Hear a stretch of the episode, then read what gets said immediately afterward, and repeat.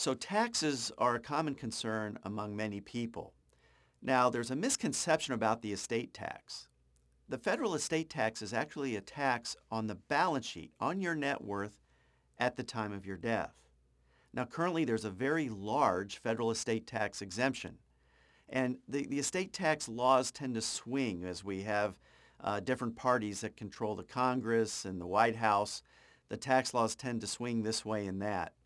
Now, currently, unless you have uh, many millions of dollars, you, don't, you aren't subject to the federal estate tax.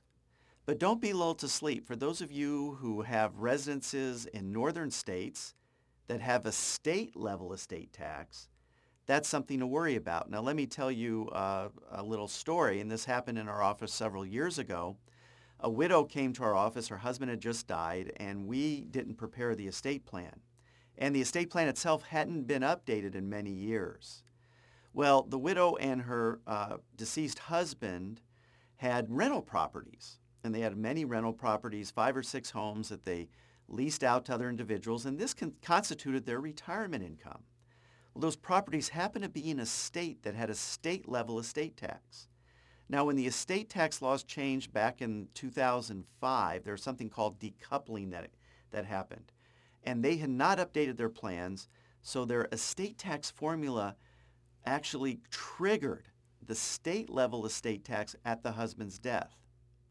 Now, most estate taxes, you know, whether it's federal or state, have something called an unlimited marital, marital deduction. So Bill Gates, for example, he can leave billions of dollars to Melinda Gates, and there's no estate tax at his death, but at her death, then everything is included in her estate that was subject to that marital deduction. So here, when the husband passed away, if there was a proper formula in his document, there would not have been a state level estate tax, and we probably could have planned around the estate tax when she passed away, the state level estate tax. Now what happened? She actually had to sell one of the properties to pay the state level estate tax. And this is because she didn't update the documents and they didn't pay attention to the state level estate tax because they had residences in a state that had a federal uh, a state level estate tax. Now, what other taxes are we worried about? Income taxes. Now, many of us have IRAs, we have 401ks, we have annuities. Now, what happens when we pull those assets out, when we pull money out of our IRA? Well, we get taxed, right? That's taxed as income. The same holds true for our beneficiaries. Our spouse is the only person who can roll over our IRA. But all of our, all of our other beneficiaries, our children, our grandchildren, other loved ones, anyone else who inherits an IRA, it's become an inherited IRA, and they have required minimum distributions in the year following our death. And that doesn't matter what their age is. They don't have to be over 70 and a half years old. Now, annuities are entirely different stories. Some annuities continue on for a surviving spouse. Other annuities terminate. Other annuities have death benefits. But most annuities, when we pull money out, we have an income tax.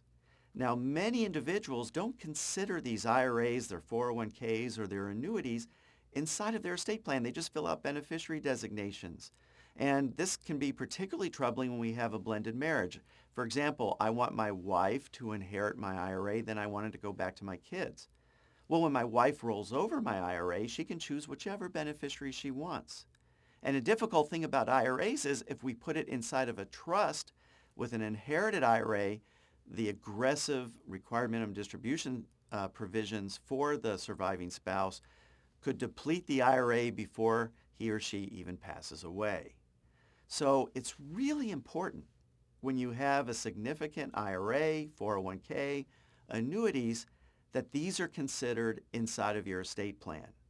So although taxes, and particularly federal estate taxes, don't affect many of us, almost all of us are affected by income taxes. And it's a good idea to review these issues with us when we're planning your estate.